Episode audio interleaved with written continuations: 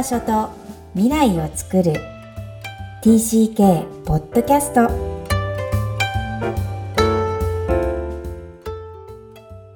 皆さんこんにちは。TCK ホームインタビューの時間です。今日のお客様は89人目森谷由衣さんです。よろしくお願いします。はいよろしくお願いしますはい。このポッドキャスト、幼少期、児童期、思春期に海外で過ごされたお客様をお招きして、ご自身の反省を語っていただくとともに、海外移動がもたらした影響についても教えていただいています。では、ゆいさん、簡単にプロフィール、自己紹介お願いします。はい。えっ、ー、と、私は、生まれがニューヨークで、えっ、ー、と、途中1 1歳から2歳ぐらいまでの間1年間日本に住んで、その後またニューヨークに戻って、えっ、と、ニューヨークの近郊のニュージャージーですね。ニュージャージーの中を2、3カ所転々として、で、高校から、えっ、と、慶応にある、ニューヨークにある慶応ニューヨークに入って、で、そのまま日本の慶応大学に入りました。なので、18歳の時に日本に初めて住み始めました。あ、まあ、正確に言えば2回目です。はい。ということは、18年間、まあ、最初の1歳を抜いたとしたら、17年間ずっとニューヨークにいた TCK って合ってますか？はい、そうですね。うーん、すごいな。しかも、まあ、天候はあったとしても、ニューヨークから動いてないっていうことですね。そうですね。まあ、ちょっと郊外でニュージャージーなんですけど、はい、そのエリアからはほとんど動いてないですね。なるほど。それで、え大学から慶応で日本の東京だけ、それからずっと日本ですか？はい、そうです。おー、面白そうなストーリーですね。ぜひ教えていただきましょう。今おっしゃってた、えー、ニューヨーク生まれで、えー、1歳で日本には帰ってくるけど、また1.5歳、1歳半、6ヶ月ぐらいで、またニューヨークに行かれる、えー、ゆいさんですが、じゃあずっと、その時の意識、ニューヨークにいる子というイメージです。どんな意識ですかね？そうですね。日本人だったので、あの、うん、日本に憧れをずっと持ち続けていましたね。なるほど。日本人っていう意識はやっぱ小さい時からあるの？そうですね。ありました。うん。それはどういう時に感じるんですか？お父お母さん、お父さんと日本語を喋ってる時。もしくは、だって英語に困ってない子だと思うので。はい、そうですね。そんなに英語に困ったことはないんですけど、学校でみんなが盛り上がる話題よりかは、日本の親戚が送ってくれる漫画とかドラマの方が面白いって思ってました。うん。でも、アメリカの子たちが、えっ、と、騒いでいることは一応ついてはいけるうん、そ、つい、いや、まあ、半分ぐらいはついていけてたとは思うんですけど、自分もそう、地にはまろうとかは、全然思わなくって、あの、漫画借り、日本のレンタルビデオ屋さんとレンタル漫画屋さんっていうのがあるんですけど、そこで、ときめきトゥナイトとかご存知ですか？ああいうの借り、借りて読んでる方が楽しかったですね。ときめきツーナイト、私も見てました。名古屋でしたけど。それがニューヨークでも見てるわけですね。へえー、私が小さい頃は、レンタル漫画屋さんとか、まあ小さかったから知らなかったのかもしれないけど、うん、あるんですね。うん、なるほど。じゃあ、そ、そっから日本語を覚えてったってことですか？そうですね。土曜日に補習校にはずっと通っていて、中2まで通ってたのかな？なので結構長い方だと思うんですけど、あの、ずっと土曜日、日本語を、日本語、あ、補習校に行くのと、あと家では原則日本語っていうところと、あとはずっと習い事やっていたピアノの先生が日本人だったっていうところで、そういうところから日本語を覚えましたね。うーん。じゃあなんかお聞きしてて、そんなに日本語も書くのやっぱ困るの？あ、最初は困りましたね。あんまり書く習慣はなかったので、はい。でも、高校の時ですかね。高校で、あの、ニューヨークにあるとはいえ、慶応なので、日本語の学校、日本語で勉強するので、そこで結構、日本語書いたり、漢字とかは、そこで頑張りました。結構頑張るんだ、やっぱり。じゃあ、その、高校まで行くその、幼稚園、小学校、中学校までずっと現地校で、一番大好きだった時代教えてください。難しいですね。おう高校が一番楽しかったかなって思いますね。そうなんだ。うん。やっぱり、あ、こんなに私みたいな日本人がいるんだってその時に思いました。なるほど。うんそんなあの束、束で日本人と出会ったことがないってことなんか、そ。そうですね。そうですうね。ーん。あの、うん、どうぞ。あ、ごめんなさい。その補習校に行ってたんですけど、補習校にいる人たちって、あの、来たばっかり、アメリカに来たばっかりのすごくフレッシュな感じのことあが、小学校の時は多いんですけど、小学校高学年とか、えっと、中学生になってくると、もう永住者の子供たちばっかりに残るようになるんですよね。なので、うん補習校に行ってもずっと英語で喋ってるみたいなあ人たちが中学生は割と多かったんですけど、そういう人たちはわそんなに日本にも興味はない。まあ、ある子もいるけど、そんなにない子の方が多かったような気が、その時はしますね。しその時はしてたんですのかな。なるほ。ど。うん。こん、あの、わここに行って初めて、あ、こんなに日本に興味がある海外育ちの人たちっているんだって。なるほどなんとなく思、思いました。じゃあ、中学校までまは自分は補習校にいたけど、アウェイ感があったんだ。同じ日本人の中でも、私はすごく日本に興味があるけど、永住者の人たちはあんまり、じゃあ、なんとなくこう、フィット感がなかったってこと？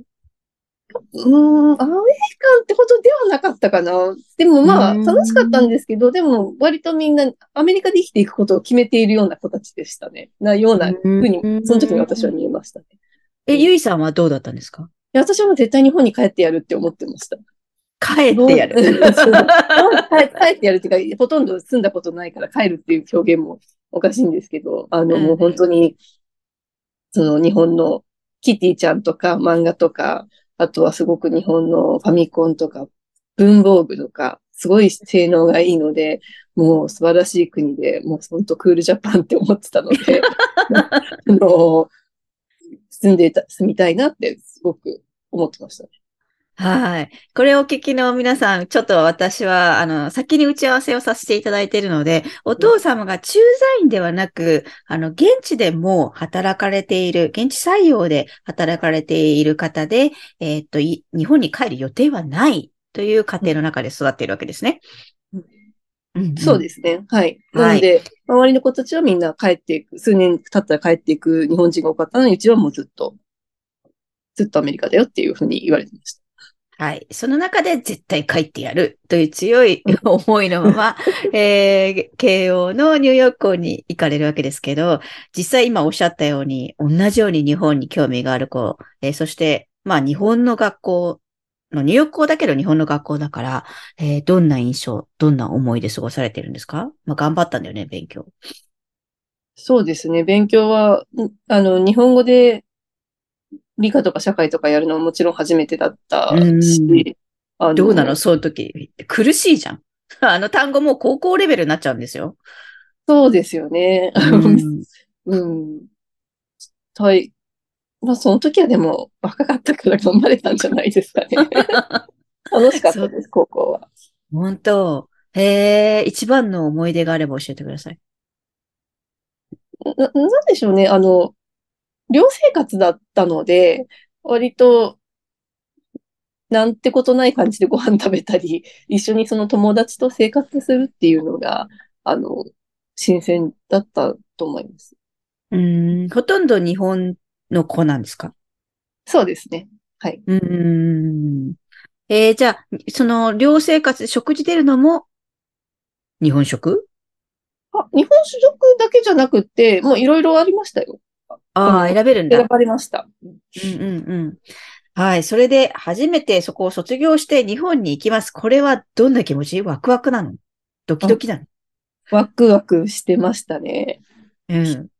でも一人暮らしも初めてだし、日本の国も知らなかったので、あの、電車の乗り方とかわからなくって、はい。あの、切符買えなかったりとか、あの、ありましたね。なんか地震が来た時とかも、焦って親に電話したりとか。ああ、これ外国人だよね。外国人って日本人を見ろって言うんですよね。地震地震があると。あ、うんそうなんですね。そうそう。あの、日本の教育ではすごい避難訓練をしているので、うん。小学校、中学校、多分今うんうんお子さんいらっしゃるとそうだとは思うんですけど、はい。完全に身にし染みついてるんですよね。お箸を持つように。あうんそういう感覚です。あ。えーじゃあ、その日本が初めて、えー降り立って、降り立って、まあ来てる、何回も一一時帰国はあるだろうけど、自分でこの場所に住んでみて、えー友達も日本人で、日本から出たことない子もう、んさすがに慶応でもいて、うんうんうん。どんな印象でしたか？日本から出たことない子は、まあ、あの、私 SFC だったので、そんなにいなかったんんですけど、周りには。でもまあ、うん、なんか、た、まあ、たまに出会うとかっこいいって思ってましたね。あの、かっこいい？逆にかっこいい？何がかっこいいの？日本から出たことない？あの、高校生から渋谷で遊ぶとか、ああの、ー当時はね。とか、そうやって遊びながらも受験勉強頑張って慶応に入ってきてるとか、うん。あの、そういう、モントオフがきっちりしてるんだろうなって思ってました。ニューヨークに住んでると子供だけで、例えばその街の中心部に遊びに行くって、特に夜とかはもうありえないぐらい危ないので、だけど日本だったら、高校生が夜まで遊んでても、まあ、なんでしょうね。あまあ、危なくないわけじゃないけど、まだ許容される世の中なので、そうやって、あの、自立してるなって思ってました。そうやって好きな時に好きな場所に入れて、日本の子たちは。なるほど。好きな時に好きな場所にいられるその選択権があることがもうすでにクールなのね。って思って、はい、そうですね。そういう見方ね。なるほど。アメリカにいると、親に送り迎えしてもらえないとどこにも行けないので、あマンハッタンの中心部に住んでたら地下鉄とかも乗れるとは思うんですけど、私は郊外だったので、まあ、あの、そうな、どこに行くにも送り迎えでしたね。うん。なので、一人じゃ何もできないっていう感じだったと思います。うん。あ、そうか、今ごめん気づいちゃった。高校生ね、親がいるのに、えっと、寮に入れるんですね。慶応、ニューヨークは。そうですね、入れます。希望者は全員入れるんじゃないですかね。うん。じゃあまあ、その時はもう親から離れてるから、ある程度自立がでしたなっていう感覚はあるんですか？今おっしゃったように。親から離れてるじゃないですか。うん、とはいえ、学校が全て面倒見てくれますからね。うーん。そんな、うん、楽しい。自立してるってほどではなかったとは思います。なるほ半ど半。ぐらい。うん、人によるんだね。はい。うんじゃあ大学でやっぱり日本、海越えてきちゃうから、よっぽどこう自立を要求された感じがします？そうですね。うん。うん。そう、家事とかもやらなくちゃいけないし、うん。あの、うん。なんか役所に行って手続きとか、そういうのもやらなくちゃいけないし、あの、うんそうですね。わかりました。じゃあ、この大学生活も謳歌された感じがしますが、ここで、こう、くじけちゃったらアメリカに戻る人もいれば、きっとね、この生い立ちからすればずっとアメリカ育ちなわけだから。でも、やっぱり日本で就職なんですか？そうですね。はい。日本で就職して、しました。それは迷わず日本で就職したかったの？迷わず日本で就職したかったですね。あんまりへ考えなかったです。海外に行くことは。え。へえ。それはうんもう日本に戻ったっていう意識なんですか？なんか、多分、その時は、あの、私最初の会社商社に勤めてるんですけど、はい。あの、日本の会社に勤めて、いろんな国に旅行、旅行っていうか出張で行ける方が楽しいなって思ったんですよね。うんうんうん。アメリカの会社に行って、アメリカに住んだら、なんとなくもうずっとそこにいるような気がしたんですよね。まあ、お父さん見てればわかるもんね。うんうんううんん。っていうのと、やっぱアメリカの方が、あの、で、同産っていうんですかね、みんなが職を求めてアメリカに行くけど、日本だったら、の方が、それなりに、あの、なんだろう。当時はまだそんなに英語できる子もいなかったので、なんとなく、うんうあの、就職しやすいんじゃないかなってちょっと甘い考えもありました。うんえ全然甘くないと思います。実際入ってみて、だって日本のシステムあんまり知らない子が商社入ってみていかがでした、それ聞きたいな。やっぱりね、あの、それはちょっとね、合わなかったですね。に 3年で辞めました。ああ、何が一番厳しいっていうか何を知らないといけないと思いますか？これね、もう一つの番組が実はあって、仕事のフォーカスの方が、ゆいさんは良かったのかなって今思っちゃったけど。ああ、そうですか。これすごい聞きたいです。やっぱりずっと外にいる子って日本のシステムを知らないんですよ。うんうんうん知らなくて当然なんだけど、こう、ちょっと許されない雰囲気っていうのが、うん。日本語しゃ、日本語喋れちゃう人には厳しいんですよね、日本人って。そうですね。うんうあ。あれはなんでだろうって、片言の日本語だったら許されるんだけど。そう、そう、そうなんですよね。で そう。な、何が一番知ってないと苦しいんだろう、日本って。なんでしょうね。うんやっぱりこの上下関係とかは、そこで初めて、あの、経験したので、あの、そのあたりですかね、先輩には気を使うみたいなところとか。、うんでも、まあ、でもい、その、最初の会社の人たちと今話すと全然もううん。会社変わったみたいなんですけど、当時はもううん。20年前なので、うん。割と、その、なんでしょう。まあ、連日のように同じようなメンバーと夜中まで飲むとか、そういうのとかも、なんか、あ私疲れたんで帰っていいですか？みたいな、そういうのが、いい、言って、言っていいのか悪いのかだ、わからない話です。でも持たないからね、本当勝者は体力がいるって当時はですよ。うんうんうん。ねえ、すごい。なるほど。え、それでもまあ転職は日本でずっとされたってわけなんですね。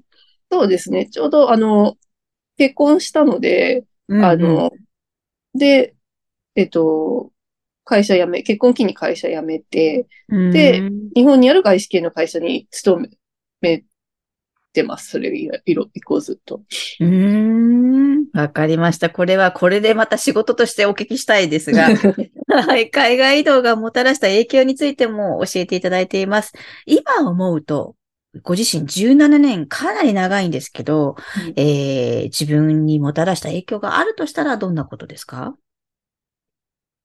うーんまあ、すべてだもんね。